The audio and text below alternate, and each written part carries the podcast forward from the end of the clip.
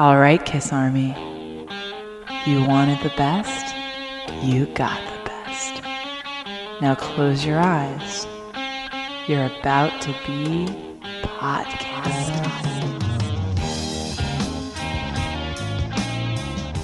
And with that music, you know you are listening to your podcast. How are we doing today, ladies and gentlemen? And I am joined today by Andrew Scambetti. How are we doing, sir? Doing great, Ken. Great to be here. Andrew, you've been you've been very busy. You interviewed two people. Would you like to introduce those interviews? I was able to sit down with two really cool people who are involved in this Kiss world. Uh, the first one was Gordon G. Gebert, who wrote those great books, Kiss and Tell, Kiss and Tell More, and uh, the most recent one, Rock and Roll War Stories. And that's kind of a controversial figure in the world of Kiss. Controversial, yes, but you know, I view him the same way I view you, and the same way I view myself. He's just a guy out there who has an opinion and is just trying to do as well for himself as he possibly can. Mm-hmm. Jumping at every opportunity he can to, you know, sell his book and, uh, you know, talk about what happened in his life. So, you know, granted, us as Kiss fans may not agree with, you know, his viewpoints, but they're his viewpoints. And, you know, if we don't agree with it, we don't have to buy the book. I can tell you this, Andrew, that Gary and I have debated whether to have this guy on for the longest time, but I trust your judgment, and if you have any hate mail, that's uh, podcast care of Andrew Scambetti. And, uh, Well, you know, it, you'll listen to the interview later on in the show, but in the interview, I took the stance of, you know, regardless of what I read, I, I have no opinion because I have no dealings with Ace as he did or as anybody did. Mhm. And furthermore, I'll read the book and I'll still buy the album. I still bought Space Invader, I bought Anomaly, and I'll buy the next one. that interview will make up the second part of the episode. You have an interview with someone else from the world of Ace Frehley. Anyone who knows me knows I'm a huge, huge fan uh, of this next guy that I'm interviewing. Uh, this is Scott Coogan, who is the current touring drummer for Ace Frehley. But Scott also played with, you know, Brides of Destruction with Nikki Sixx. He played with Lita Ford. He played with Stephen Pearcy. So just me being a drummer, it, it was a really cool, cool thing for me to do uh, this interview with him because he couldn't have been nicer. Cool. All right, well, enough of our uh, talking. Let's get to rocking. So here's Andrew Scambetti interviewing Scott Coogan. Joining us today is drummer Scott Coogan, which many of you may know from Ace Frehley's band and a plethora of other bands. Scott, thanks for joining us at Podcast today. Thank you for using the word plethora. We try, Hi, to Andrew. It, we try to keep it interesting here on Podcast. So uh, Yes, that's that's that's from one of my favorite movies, um, Three Amigos. there you go. Yes, you go. that's one of my favorites. So How you doing? I- I'm doing great. Um, you know, Scott's been in. Uh, uh, we'll use it again. A plethora of bands. Uh, you play with you play with Brides Destruction with Nikki Sixx. You're also in Stephen Pearcy's Rat Bastards, Lynch Mob, Lita Ford. The list goes on and on and on and on and on. But what we're here to talk about today is we're here to talk about um, your involvement with Ace Frehley. So what I want to know, and I guess what a ton of other fans want to know, how did you get involved with Ace? Well, I was um, actually I, I used to be in a well, still am actually doing a band, uh, Led Zeppelin band that I lead, sing, and play drums called Six Foot Nurse, and um, a friend of mine. Um, an acquaintance that was actually in Lynch Mob, Anthony Esposito, the bass player from Lynch Mob, um, was working with with Ace, and he had an idea to find a singing to get a singing drummer so that Ace would just be down in the front and singing, and nobody kind of you know not taken away, but but but um, lead singing down in the front there. So he thought of my, he thought of me, and um, you know called me, and I came out to um, to audition. This was in like 2007, 2007, and I came out and auditioned, and um, and um, we just kind of went from there. There was a long long time between when we f- first formed the original um, Ace solo band to when we did our first gig, but um, that's a whole nother story. But but that's how it that's how it started. Uh, Anthony um, called me and I came out, and um, and that's how it started in early 2007. So when you go down to audition for Ace, um, are you a Kiss fan at this point? Did you know of Kiss Oh, before yeah. then, or was okay? So Oh, yeah. you grew up listening to Kiss. Was Ace always a big inspiration to you musically? Right. Yeah, he was a big influence of mine. Um, I used to, um, you know, um, my mom used to take me to the local library, and I used to rent records out from there. And it started off with like Beatles and stuff like that, lots of Beatles, and and then um, there's actually a really funny story of how I was introduced to Kiss. But um, well, how were So- you? How, you- how were you? introduced to this? it's kind of a long story, but it's really funny.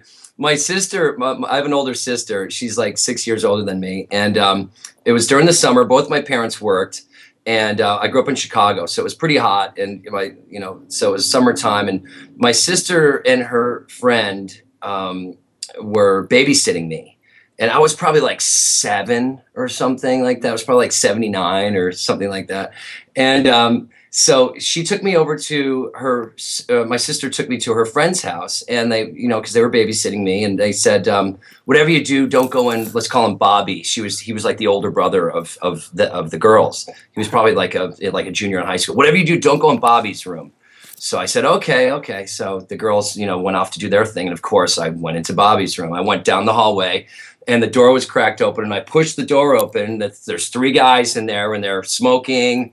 And I saw three things for the first time in my that changed my life. They were smoking. It wasn't cigarettes. they were smoking. I said there were Playboy posters everywhere, and Kiss was playing, and that changed my life. so, um, and I remember I said, "Guy," I pushed the door open a little bit, and they said, "Come on in, little man," you know, and uh, and I and I walked in very slowly, cautiously. And the first thing I asked, you know, I saw these naked women everywhere and everything, and smelled that smell. And I said, uh, I said, "What are you guys listening to?" And they said, "It's Kiss, little man." And I remember they showed me double platinum because it was like '79. They were, and the first song I heard was "Doctor Love" was playing. Um, it was off of double platinum. So, um, so I remember hearing that, and you know, um, I think I got in trouble. My sister ran in and grabbed me by my hair or something and pulled me out. But um, but then the, you know the next time my mother brought me to the library, um, I remember there were Kiss records. I, I, I went and looked for Kiss, and um, and I, I couldn't believe they were there, and they were like all of them. And I grabbed Alive Two, and I grabbed Destroyer, and I grabbed those two records out, and I brought them home, and I put Alive. First one I put on was Alive Two, and um, and I put that record on, and I opened it up. I sat down. It was on one of those old Sears. I'm really giving my age away here, but one of those one of those old Sears uh, with the with the record player on the top and the big wood speakers, you know. and all the, And, uh, all, um, the all the settings down below. Yeah, it even even had an eight track. So That's cool. um, but um, so, and I put that record on, and I sat with, and looked and opened that record and looked at that picture with the fire and the stuff, and the picture of Gene on the back with the blood and that face he made, and I was just, I would just sit there and stare at it and listen to it, and um, and it's funny, my brother and I actually had a, had a game. I had a, a, bro- brother that was two years, two and a half years older than me, and we had a game um, called Rocket Ride that we would play, um, where we like would slide on these things, and we had it was called Rocket Ride. And it was a game that we played. So Ace was a big influence. Um, I remember listening to him play guitar and and listening to, and, and and looking at the picture of him, and I hadn't seen them um, perform, but um, I would actually for the first uh, Halloween um, after we found Kiss, my brother was Gene and I was Ace. actually, yeah, yeah. So my mother was after I joined Ace in 2007. My mother was trying to find the. Uh, she's she's the one that kind of reminded me. She said, "You were Ace for Halloween the first time you guys did Kiss," and I I kind of forgotten.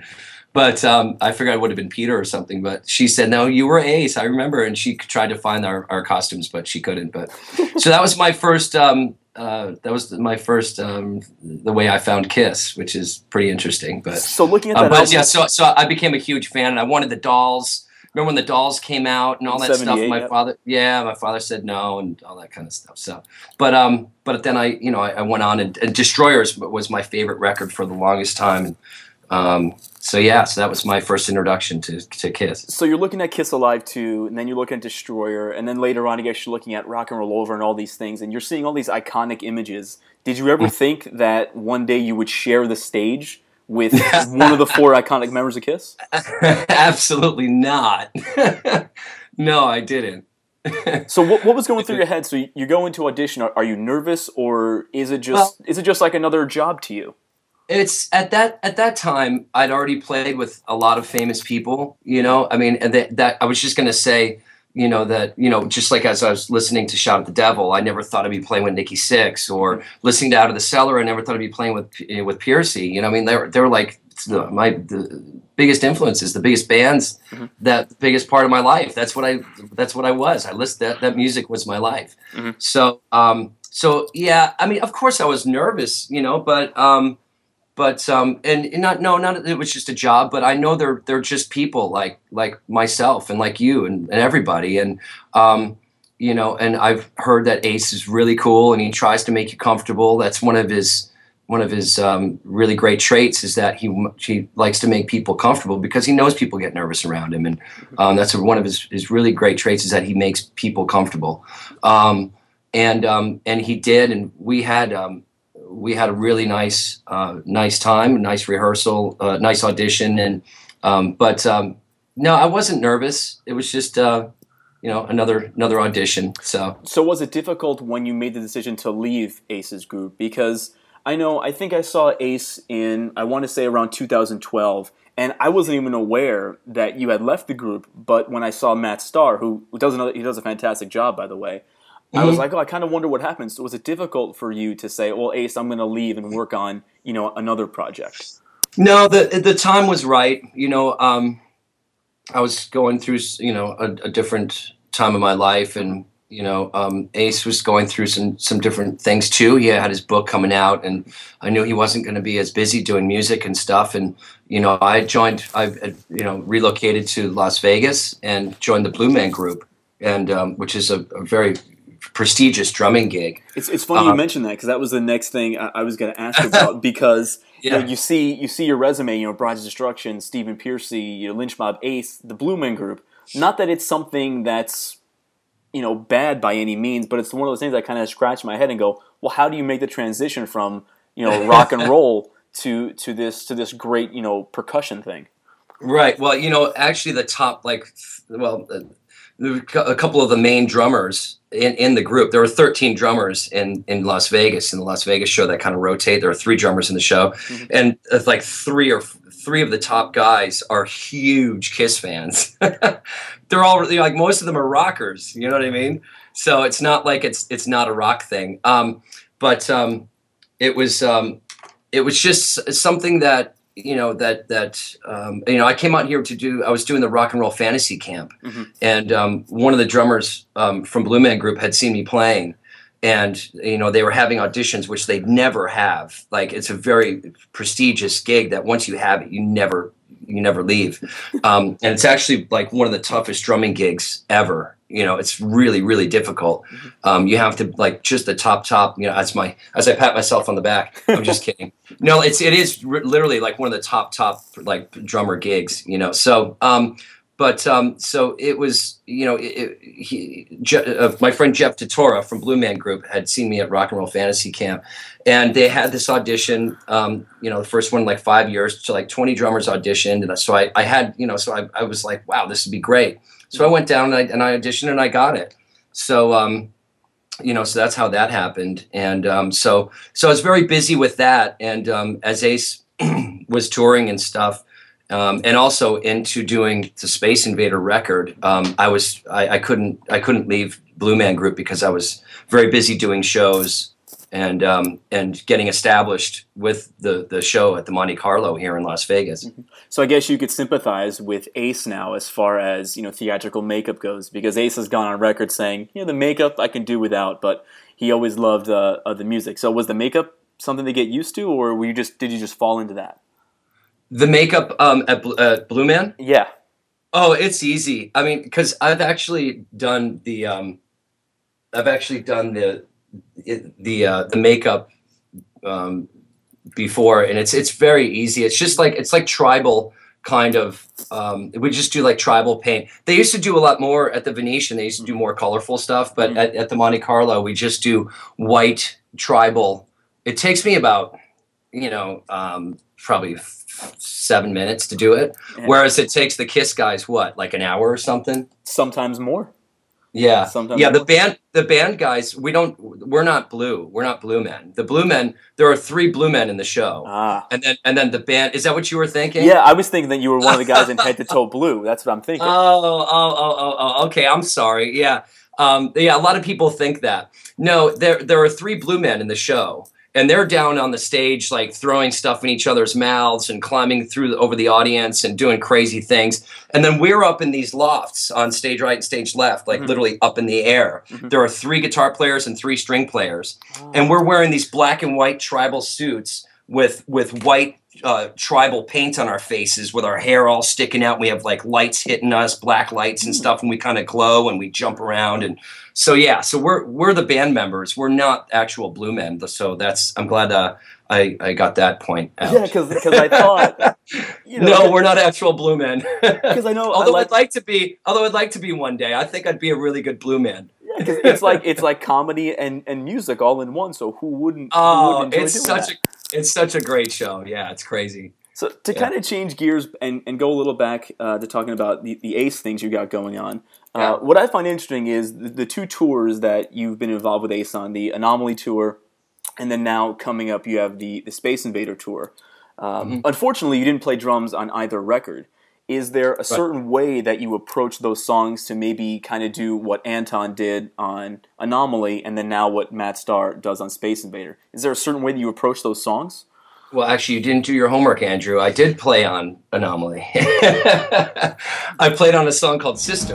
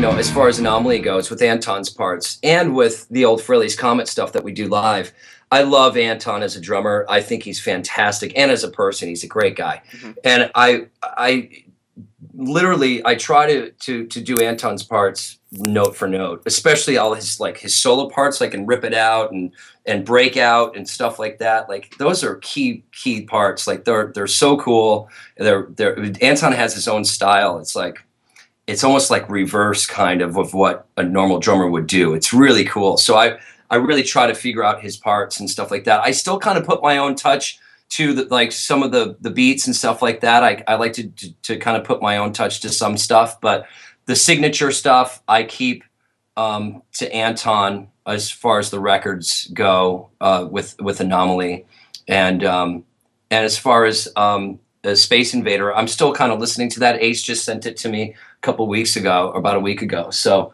I'm still um, I'm still listening to that. I've been kind of busy with Blue Man and stuff, but um, and um, so I'm I'm just kind of getting into that record right now. But um, but it sounds really good. I, I, I like it a lot. I just I just let him know. But I plan to play the parts uh, with my own style, kind of.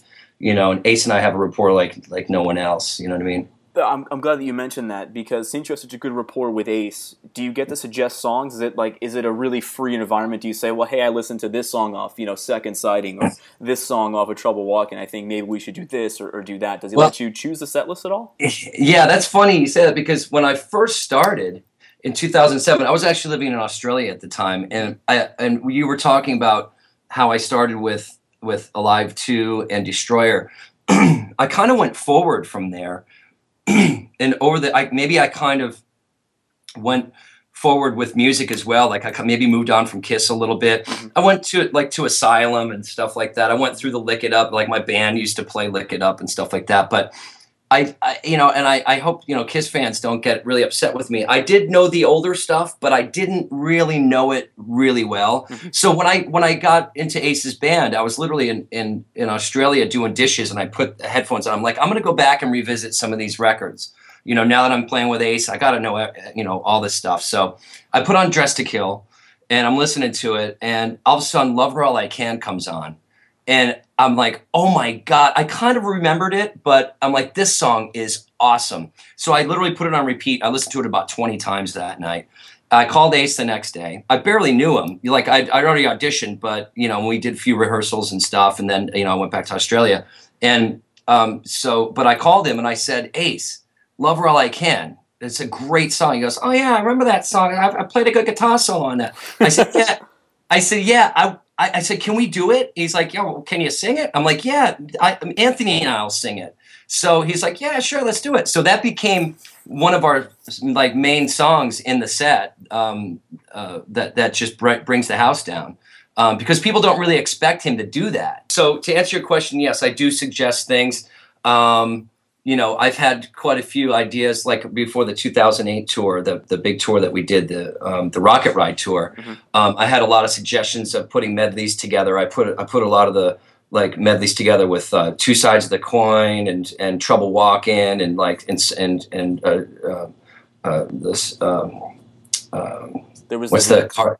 The, the something card stud. yeah, uh, five, five card stud. Five, five card stud. Yeah, we had we had like a medley that that that we we all put together that I had a big part in kind of you know picking you know picking the songs with Ace and putting it together. So so yeah, we all kind of do it together. I mean, but there's there's the no brainers that that we do. You know that um you know the shock me's and the you know what I mean and and you the deuce deuce and and stuff like that that we that we do. So.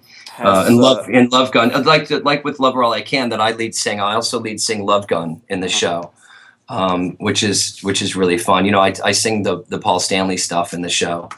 So has, has rock and roll night ever been suggested? No, we've never done that. we did Detroit Rock City when we played when we opened up for Alice Cooper in Detroit at the DTE Ener- Energy Center, which mm-hmm. was really fun. But we just did that once. Um, we used to do she. We brought in she towards the end, mm-hmm. and a few other ones. But um, oh, we did in Australia. We did Talk to Me, which was pretty cool.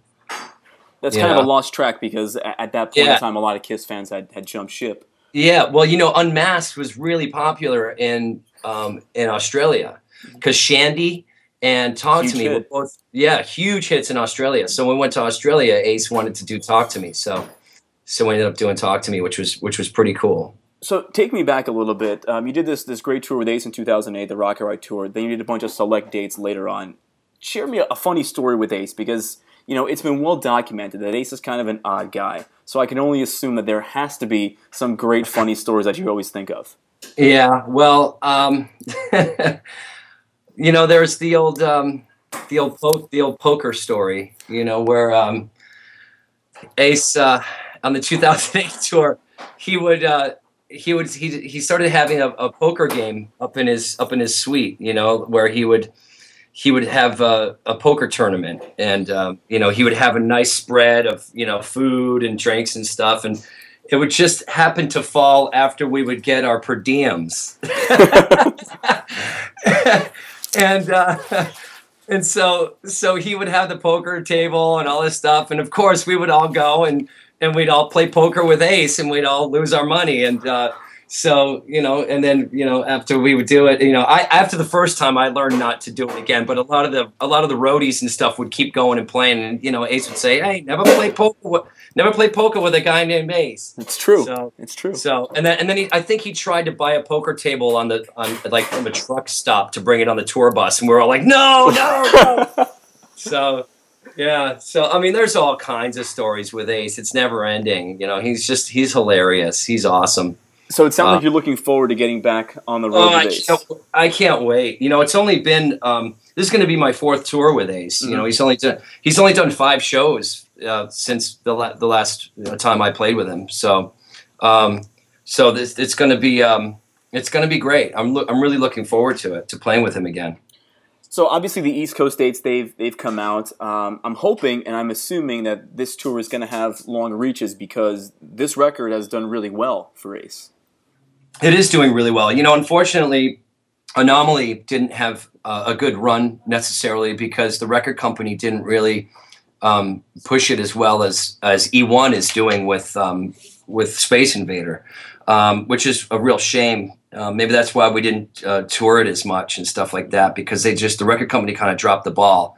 Um, which is is a shame. But because it's, it's a really great record, and maybe that's why it didn't do so well either because it didn't really get to see the light of day as much. But here we are today, and, and E1's doing a great job with Space Invader, and it's a great record. And um, so, yes, to answer your question, I think there are going to be a lot more dates um, for this, and uh, you know, we have the two week run run on the East Coast, and then um, there'll be much more to follow. Yeah, definitely. Well, I'm, I'm looking forward to it. Um, so just to finish up here, you know, if you want to contact Scott, you can you get Scott at scottcoogan.com. Also, Scott has a Facebook fan page, so search him on there, like his fan Facebook page. Uh, to keep up on all the officially announced dates with Ace's band, check out acefrehley.com. Scott, thanks so much for, for being with us today. Any any final thoughts? No, that's about it, Andrew. Thanks. It's been great talking to you. All right, it's been great. With us today is a very, very special guest. We have writer, musician Gordon Gebert, famous for writing the 1997 release Kiss and Tell, 1998 Kiss and Tell More, Rock and Roll War Stories. Gordon, thanks so much for being here with us today. Thanks very much. Uh, It's an honor and a pleasure to be with you. We actually contacted you because of the very famous phone call that uh, happened between Rachel Gordon, who is Ace's current girlfriend, fiance. Um, and basically, what, what I want to do is I kind of just want to get your, your opinion on how that happened, what led to that, and then uh, we could talk more about some good stuff about you know the books you have and all the projects you got going on. So take me back, take me back to that day where you came home and you had not a voicemail but a bunch of missed calls from Rachel, and um, then you finally get in touch with her. So what's going through your head when when you talk to her? To back up a little bit, when I was getting these calls from 310, I had no clue, absolutely, you know, what was going on. You know, I mean, I get millions of calls for millions of people with all the things that are going on in my in my life. But when I got the Facebook message, it, it said Rachel Gordon, and I, I kind of, I only knew that Ace was like. Uh, uh, engaged or uh, th- that's been a long time since he got engaged with this girl which he's still married to Jeanette I don't know how that's working Mhm. um, and her name was Rachel Gordon and I, and all my close Kiss friends, uh, you know, Kiss connection people were going, isn't it kicking the ass to Ace that he's, you know, engaged to a girl, Rachel Gordon? I says, yeah, I haunt him for the rest of his life. So um, it was weird. It was bizarre. So when I got the message from her on Facebook, it said, you know, it's Rachel Gordon, 310, and she put her phone number, call me now, immediately, and this now. I know I want to talk to you. It sound, just sounded like a, a, a threatening message on Facebook. Mm-hmm. So I, I ignored it. You know, I, I, am not I'm not about to call Rachel Gordon. What what the hell for? You know, I, you know what's she going to tell me? And then my phone rang when I in my office, and I was like, oh. 310 it's rachel gordon so i picked up she was yelling on my phone and i picked up and she just started screaming at me you know i'm like whoa this this woman's like nuts right I'm going, what mm-hmm. the hell's going on so after she dropped a whole bunch of f bombs on me, I could see she's like cuckoo. I, I says I got to record this. I got to document it because nobody's gonna believe me. You know how many interviews I've done and said, "Has Ace ever contacted you?" And then you know, what am I gonna say? Yeah, Ace contacted me and did a billion phone calls. And no, because I don't have the proof. You know. So I, I, had to hit the record button. It was so insane the the, the conversation and and the rest of the conversation that's on that I recorded, and she gave me permission to record it, the whole nine yards. You know, everybody's heard it. So, my opinion on this whole thing is, you know, prior to this phone call happening, although I was aware of who you were, I was aware of your books, I hadn't read any of that. And when I heard this conversation, it kind of made me curious. I go, well, you know, there's usually two sides to every story. Everyone has their opinion, there's a truth. So when I heard this, I was like, man, I was like, I have to figure out what the other side of this story is because well, let me see if I even believe that it's true. So after that phone call happened, it made me go out and get the book. So I can only imagine how many other people thought exactly the same way because they're hearing this and they're going, well, I have this book now. So I, I get the book. And for those listeners who are unaware of the book, Kiss and Tell was first published in 1997. Um, that's a great edition, but there's a brand new edition that came out in 2010, which has a whole bunch of additional content on it. Um, I'm told there's about 60 additional pages as well as new photos. So for those fans who haven't purchased it, you can purchase Kiss and Tell on Amazon.com. You can purchase the physical book from there. You can purchase it for your tin- for your Kindle. Um, I highly recommend this book, not only as a Kiss history book, but I, I just think it's a great book. When I picked it up, I, I couldn't put it down. So, you know, we're here today. We have this phone call from Rachel, but I want you to take me back and tell me what led to you releasing Kiss and Tell. Because obviously, your last dealing with Ace uh, was in what, about 93, 94, around there? Yeah, yeah, you're right. Okay. Uh, last time, yeah, up until like 95, 95 I went, I had to go to court, uh, uh, his bankruptcy hearing. Right, right. But you, you, obviously the friendship had ended before that, so you have several years in between your last dealing with Ace and your release of the book. So take me back. What led to the release uh, of the very first edition of Kiss and Tell? Yeah, uh, let me let me tell you right off the bat. I get a lot of criticism for writing a Kiss Tell All book. Mm-hmm. Uh, and I, at face value, any Kiss fan that uh, that sees a guy writing a tell-all book, they all accuse me of of uh, selling out. You know, you're cashing in on your friendship with Ace and this. That. That's not the case at all. Mm-hmm. That's why I keep saying, I read the book, read the book, because the answer, the only answers are in the book. Mm-hmm. You know, and then I have to repeat myself, and I will repeat myself for your listeners. Mm-hmm. The reason why Kiss and Tell was written is because Ace publicly accused me of embezzlement falsely, mm-hmm. absolutely false. His best friend. We were we were best friends for almost a decade, and and then uh, the whole Rock Soldiers debacle is all documented in the book, and then all the insane, crazy stories that we had uh, uh, and during our friendship. I mean, there were really insane stuff we did, um, but it all turned sour because Ace went and accused me of stealing from him, which was so far from the friggin' truth. Mm-hmm. Uh, it's pathetic. So, so fans that criticize me and say you wrote that book uh, because you're a friend with a celebrity and you're oh oh and the other thing is, um, you know, I latch on to celebrities. I'm a stalker. I'm this and that. They don't realize I played with uh, big, big bands. I played with Angel. I've Mhm. toured. I played with Marty Balin for Jefferson Starship. I've uh, I've I've played with Motley Crue. I play, you know, there's all these other entities of, of celebrities and rock stars that I've worked with and continue to work with. So they think I've latched on to that one Ace Frehley and, and trying to make a name for myself because of the one guy. That's like the tip of the iceberg of my life. Now I know I go off on tangents and stuff like that mm-hmm. in interviews. I, everybody accused me of ADD. So you keep me focused on the question on where you want to go with this. Well, what I found most interesting about it is, you know, I was aware of Ace's embezzlement claim um, against you, and what I found really interesting in reading the book is that Ace named you in his bankruptcy. So if you embezzled money from him, how could he accuse you, or how could he list you in his bankruptcy as him owing you money? That to me, right there, was was was the writing on the wall. I'm like, well, what? How? And I don't know if that was included in the first edition of Kiss and Tell because it was my understanding that that was still going on when the first edition of Kiss and Tell was published. That information wasn't included until the new 2010 edition.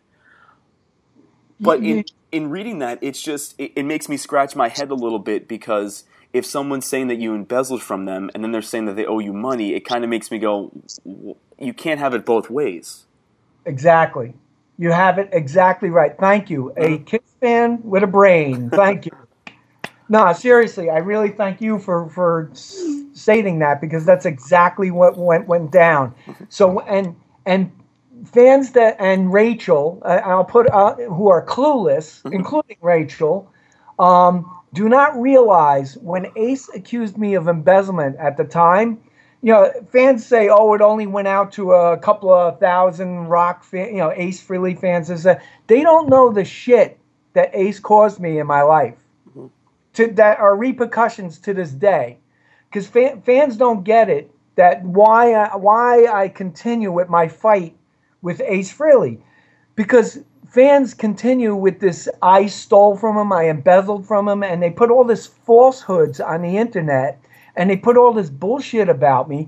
I constantly have to fight it all the time because I go for uh, a job interview or people look Google me and then they see this bullshit online.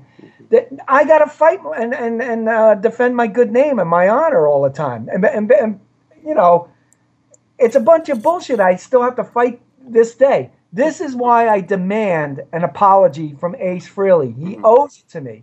That's step number nine in his, his program and everything, his, his alcohol sober program, that he owes he owes everybody an apology who he fucked up while while he was uh, drunk all those years, including Gene Simmons, including Paul Stanley, including all his fans. If Ace was smart, he or had had a conscience, he would have never titled his book "No Regrets." That's why I know he's a he's a piece of shit. Excuse me for the, you know being angry now. I mean, you, you, your tone is great. I love uh, this interview, but I do get angry. I think Ace is a piece of shit for, for titling a book "No Regrets" because all that title says is "fuck you, I don't care," well, and to- that's not something an alcoholic does. That's re- a recovering alcoholic does to make amends to everybody. His name, the name of the book, if he was really smart, should have been Step Nine and apologize to everybody that he screwed over. Well, what kind of what kind of always resonated with me is there aren't there isn't just Kiss and Tell. That's not the only book that kind of publicly trashes Ace Frehley. There's also you know Wendy Moore wrote a book called Into the Void, and then she kind of answered the book with her second book called Out of the Void. Um, it, it always resonated with me that the Kiss fans always seem to direct a lot of hatred towards you, and I'm like, well, there's another book about you know that that trashes Ace. You know, there's Wendy Moore's book, and even if you if the Kiss fans they read Gene Simmons' book, and now if they read you know Paul Stanley's book, none of them really have a lot of nice things to, to say about Ace. Now, me, you know, I, I don't know Ace. I've met him just like thousands of other Kiss fans have at you know autograph signings or, or, or meet and greets. So, you know, any opinion that I have is just the the small dealings I've had with Ace myself. When I read these books, I'm like, you know, it, it, it enlightens me, but I'm not going to be one of those guys that's going to be like, oh yeah, I, am going to call Ace a piece of shit because I don't have any dealings with Ace. When that comes from you or when that comes from someone else, it, it makes me sit back and it makes me listen. Goes, well, why, why does that person, you know, why does that person feel that way? And what makes me believe that it's true is there's not only one person saying that. There's several. There's several people saying that. So that, that kind of dovetails into my next question for you. I have you read Wendy Moore's book? Uh, yes, I have. Yes. What do you think of that book?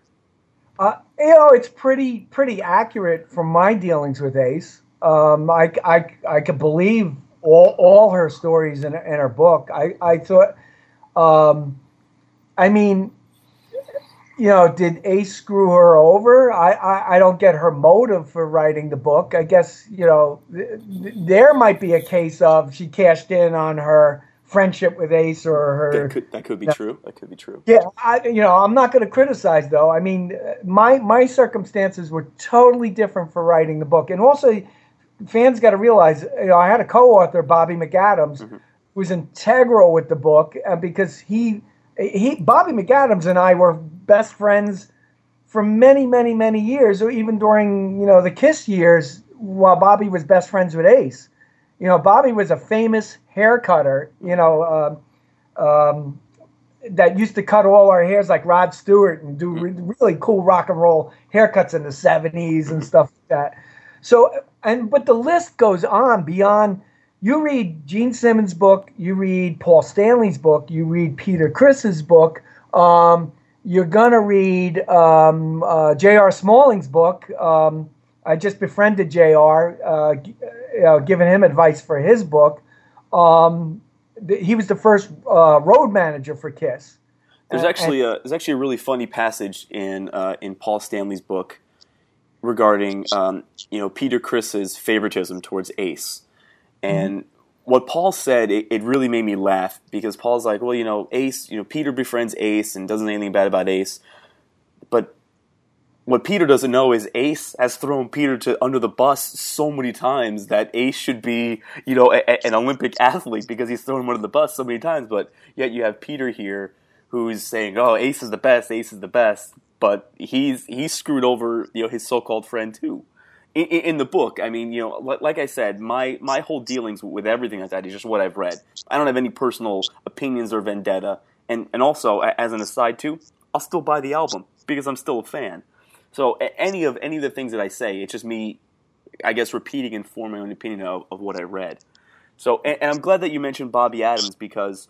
Um, Bobby keep, but yeah, that, that's Bobby McAdams. You still keep in touch with Bobby McAdams because I know you, you, you wrote Kiss and Tell together, and do you still keep in touch with him today? I talk to him every day. I talked to him last night. We were talking about the boxing match. We were watching. yeah, we were watching because he's a big boxing guy. He he loves. he was Golden Gloves boxer. You know, hanging out with Ace. You know, those stories are in the book, and um, yeah, the the Mayfield fight. We were watching that last night, and he's in Florida, and we were on the phone together talking about the fight. So, um, and uh, Kiss fans don't realize Bobby McAdams befriended Ace again after the book has been written. Mm-hmm. You know, Bobby, Bobby still keeps in touch with Ace.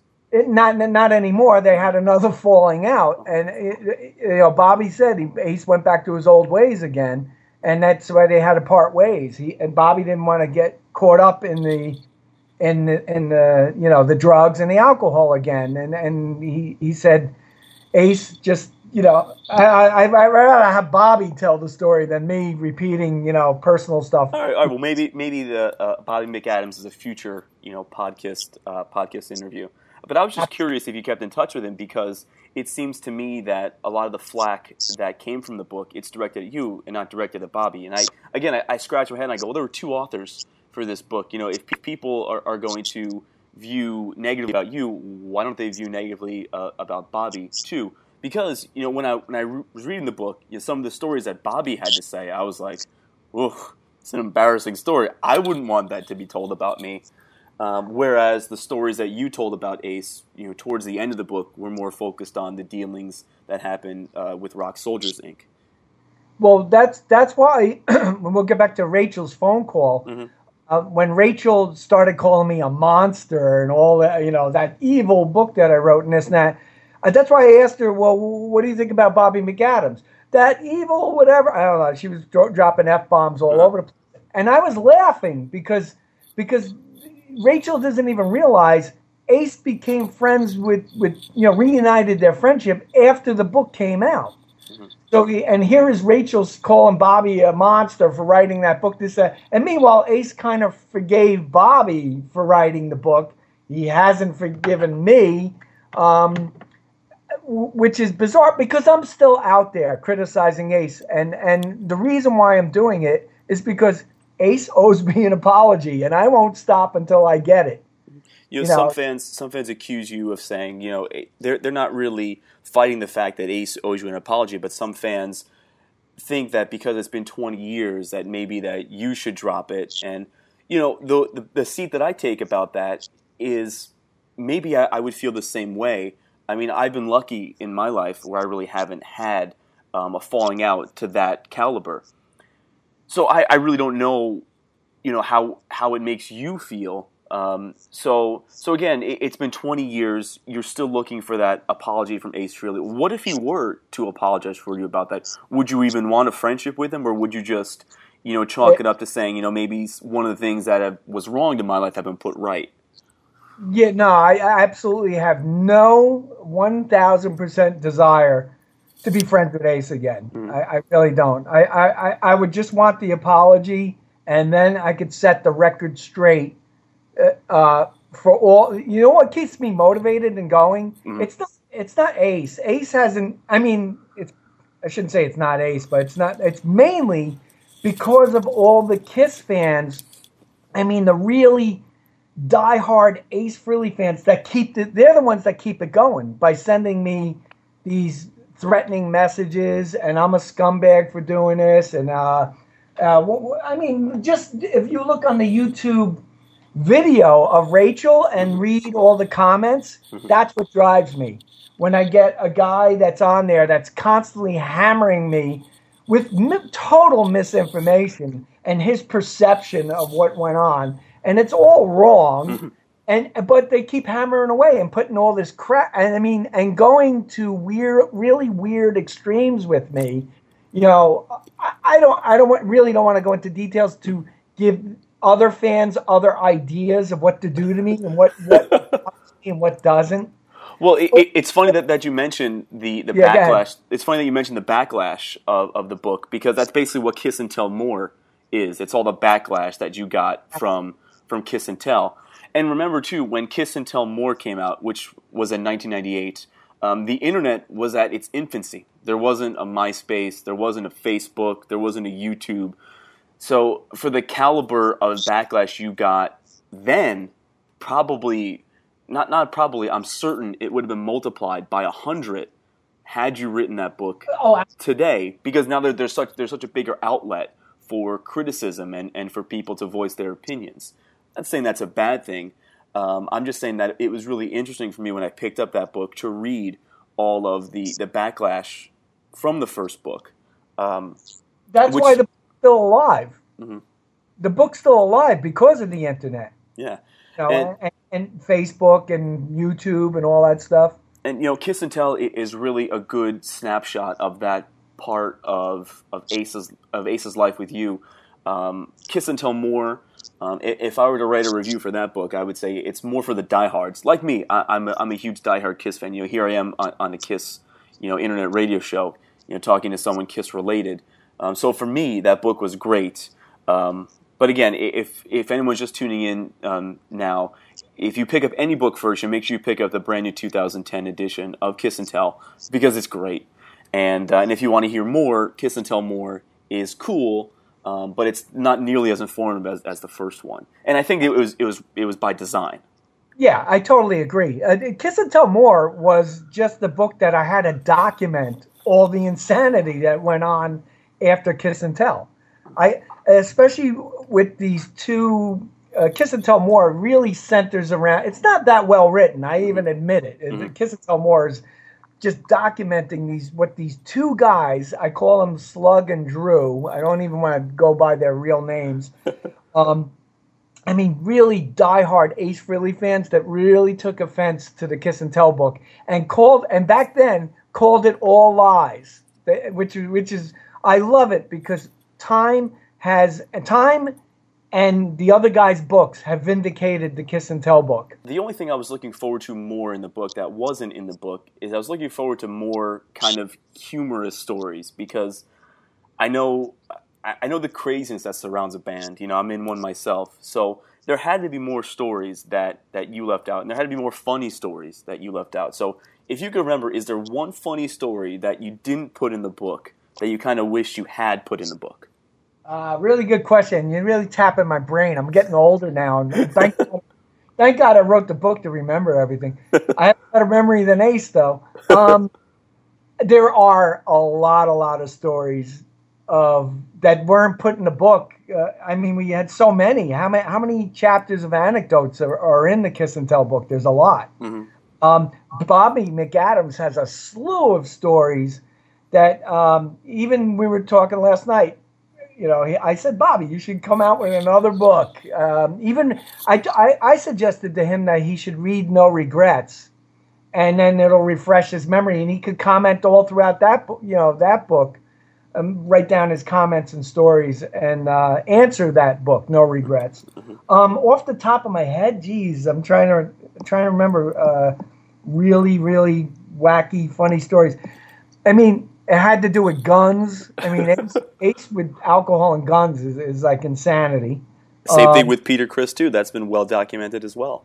Yeah, uh, insanity. And then um, uh, uh, another thing. Not I'm trying to remember a story while I t- while I talk. Mhm. Um, and another thing fans don't realize that Bobby McAdams and I used a whole lot of discretion with writing the Kiss and Tell book with, all the stories, and Ace knows it.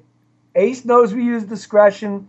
Paul Stanley knows we use discretion. Uh, Gene, Gene, you know, anybody that really, really hung out with Ace, I know, I, I, I kind of blew it uh, writing Kiss and Tell.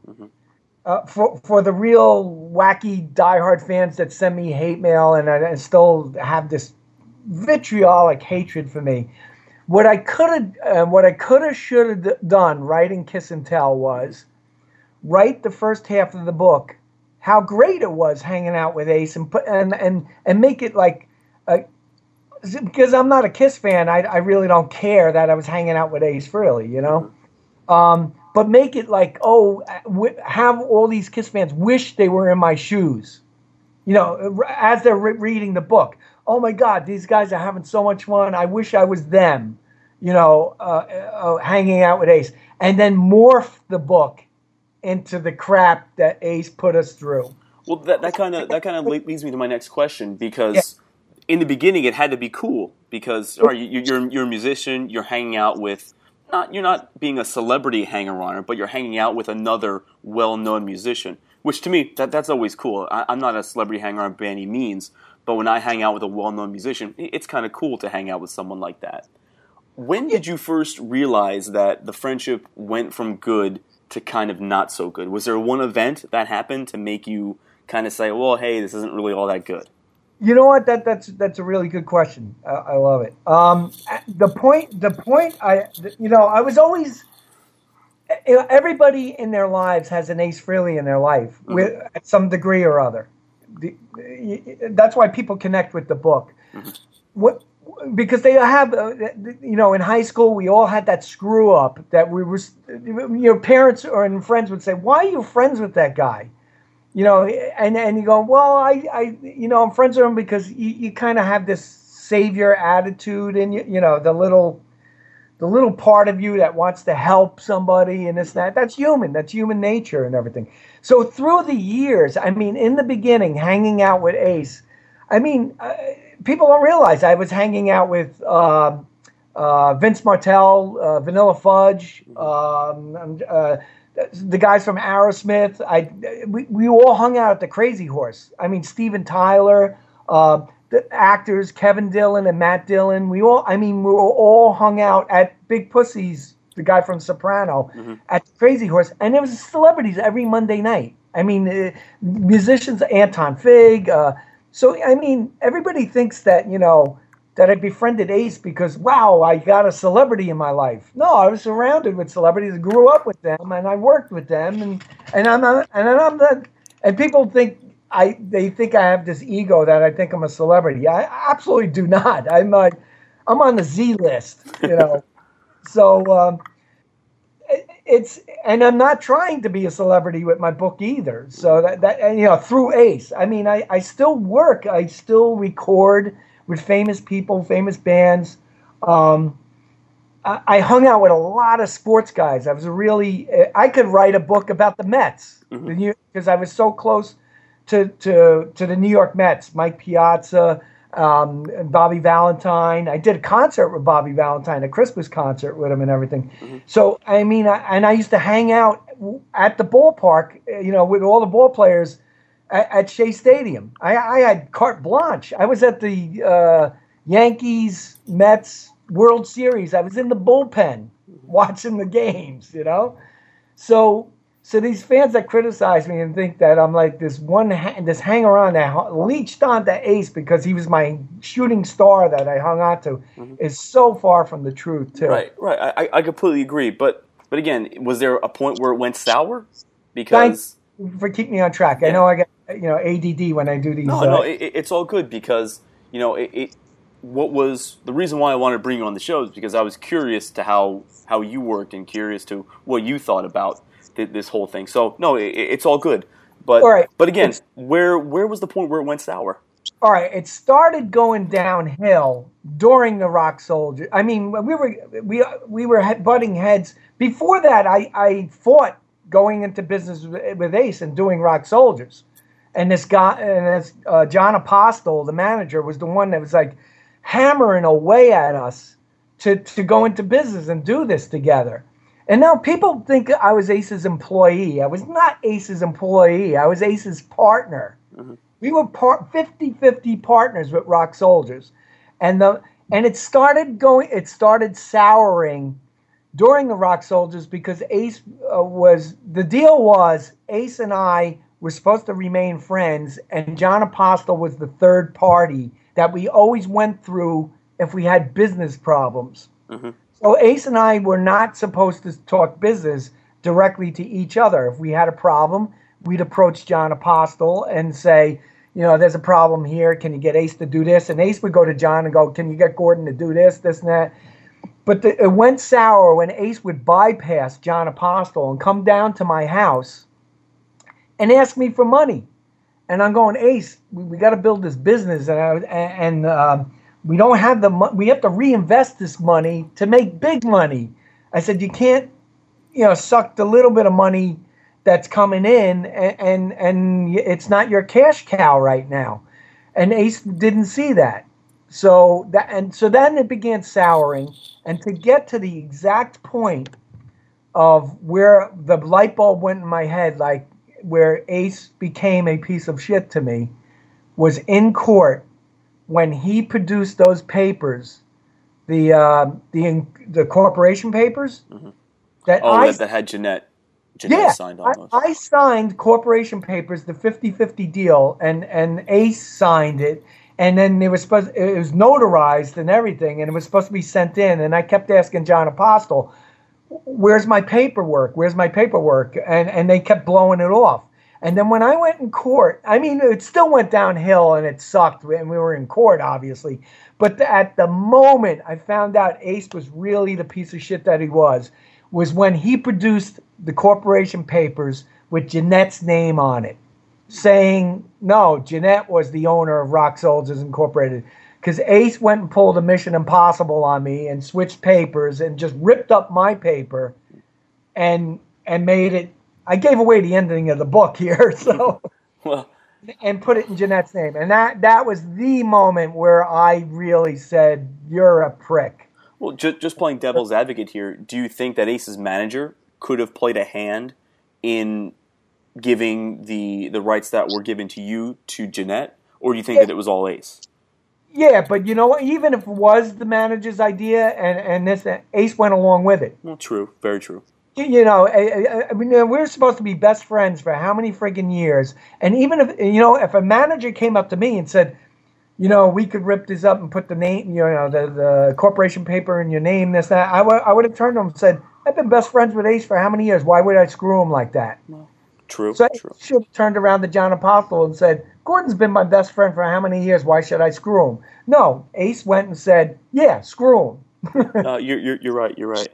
So I guess the the kind of the biggest question I had and the biggest motivating factor for me wanting to, to talk to you today is I saw the, the YouTube clips of this coming I, I guess for lack of a better term I say forever coming just because it's been advertised for a while of a kiss and tell DVD. And you touch ab- about this interview that the DVD is on in the book that you met with John, Carol Kaye, yourself, and Ace Frehley to talk about Ace's career in about in, in around 1993. I don't remember the exact date uh, of the interview, um, but you say it's coming soon. So can you talk a little about that? Is it still coming? Is it still set to come? And if it does come, what can we expect to uh, to see on it? See, that that's where I use discretion and I and I I kind of over the years kind of like I did let it go with Ace. That's why that DVD was never released because they never had a reason to release that DVD to to to get back at it. No, to really set the record straight, and that that's what it's all about. So I was letting it go until the fans right now are kind of forcing the predicament. The more they spread false information about me, the more I'm going to put that DVD out. And now, and now that Ra- Rachel Gordon has attacked me, it gives me more motivation and more reason to put that DVD out. I think it'll go out in pieces still because I have. Oh, there's one criticism that you didn't catch on. I'll ask the question to myself. Every, everybody, and fans will probably, you know, uh, criticize you if you didn't bring this up and I'm going to bring it up. Everybody's ripping on me because Ace said uh, the the clip where Ace says "fuck the fans." Well, I, I, that that was my next that was my next question about that because you know I, I'm curious as to when it's coming out, and then uh, the content on there. You know, people say, "Oh, it's edited, it's edited." I was like, "Well, of course it was edited. You're not going to release the whole four some odd hours to advertise it." Four and a half hours long. It's snippets. uh, But put it this way: when you see a movie preview, Yeah, you don't see the whole movie. fucking edited. Come on. it's all clips of, of a movie. Now they're saying I clipped short where Ace said fuck the fans. And I they they swallowed my bait. They swallowed the bait because I love it. The clip is edited where Ace says fuck fuck the fans. And and and it was an argument with Ace how he was fucking the fans. So so fans are focusing on the edit and they're not focusing on the content. And the content is when the whole video is released or when I decide to put it out, because nobody has seen the four and a half hours of, of, of it. It's in a safe right now, uh, and it's been transferred to DVD and everything. And, uh, and um, I'm a video editor.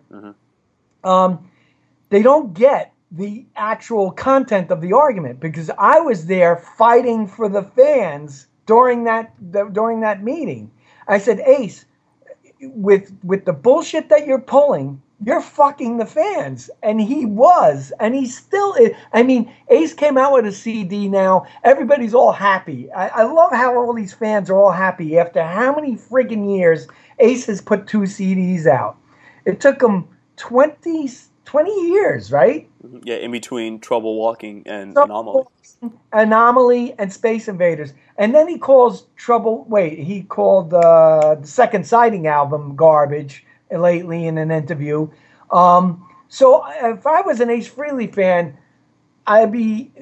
They don't. The, the real diehards think Ace is on this huge comeback and everything. I feel sorry for them because they're in for a dose of reality. Um, I mean, the, the album sold whatever. You know, they keep saying what number it was on Billboard and that, that where, where it came out ninth in Billboard or whatever, it doesn't mean anything because the state of rock and roll, which Gene just criticized, is in pitiful condition. Ace sold 19,000 CDs, and that put him in the ninth position in Billboard. That's the poor state of rock and roll. So if, if- you got to put it in perspective. 19,000 CDs does does nothing. I mean, it's it's it's it doesn't even merit a tour.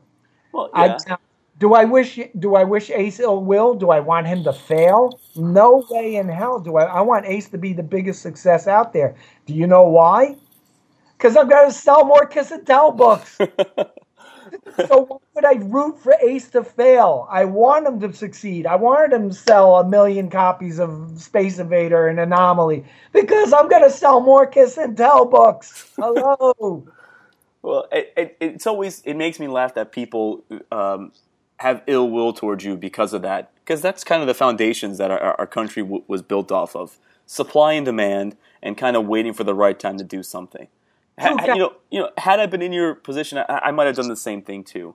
Um, what's interesting to me, you know, just to get back to, to the to the DVD a little bit, right? It, I'm really interested in, in seeing that, and that's not to say that I'm, you know, dogging on Ace Frehley or I'm not an Ace Frehley fan because I, I still am. I bought Anomaly, I bought Space Invader, and I would buy a Kiss and Tell DVD too.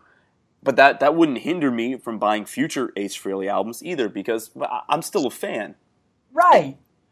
You get it. I don't get these fans that have so much hatred towards me. I'm not. The book is not out to make them hate. You know, uh, Ace Frehley hating zombies. I, I don't get it. It's an entertaining book of a falling out that Ace and I had, and I and I want Ace to set the record straight and apologize to me. That is that's pretty much it in a nutshell.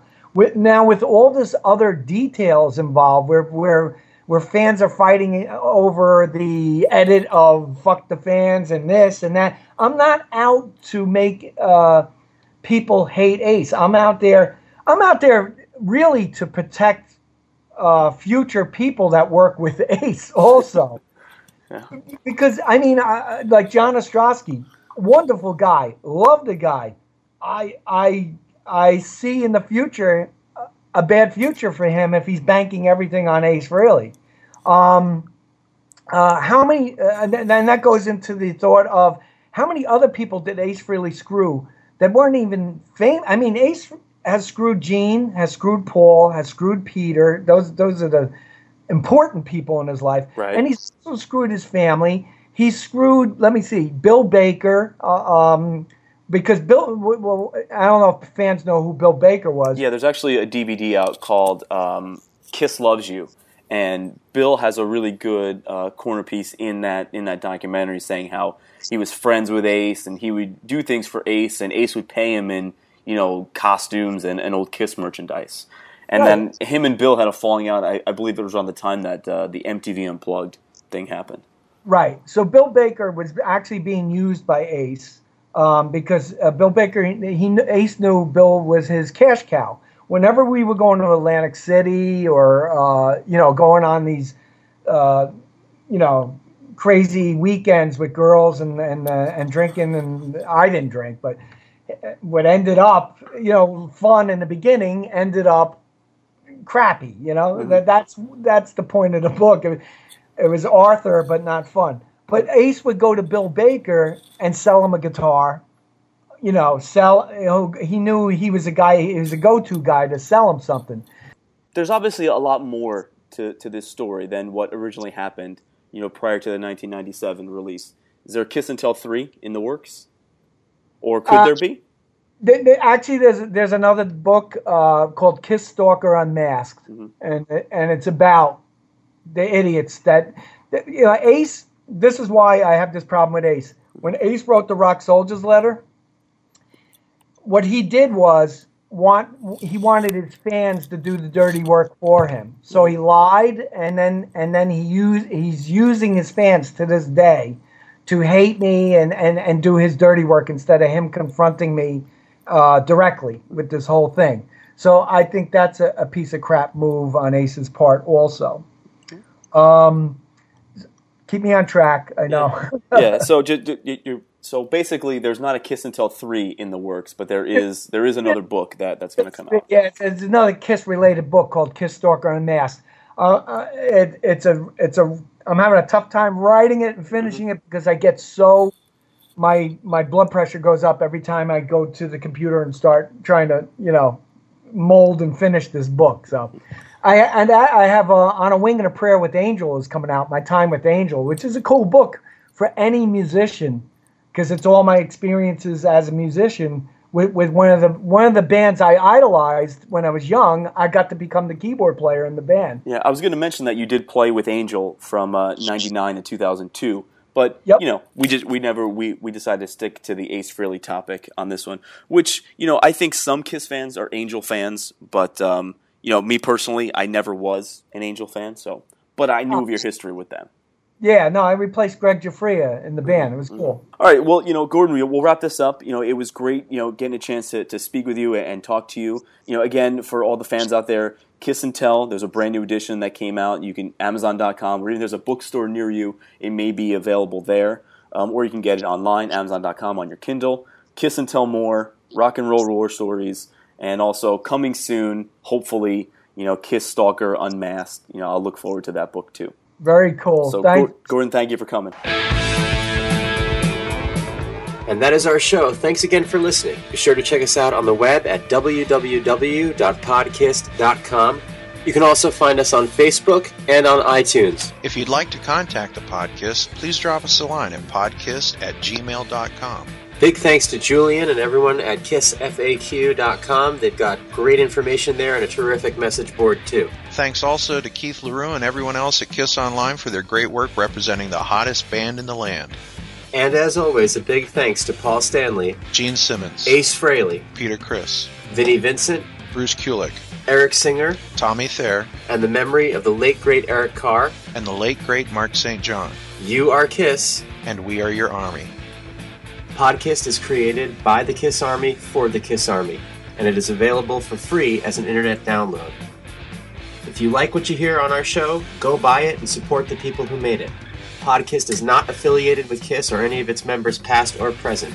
On behalf of myself, Ken, and the whole rest of the Podkiss crew, thank you for listening to Podkiss, the Kiss fanzine for your ears.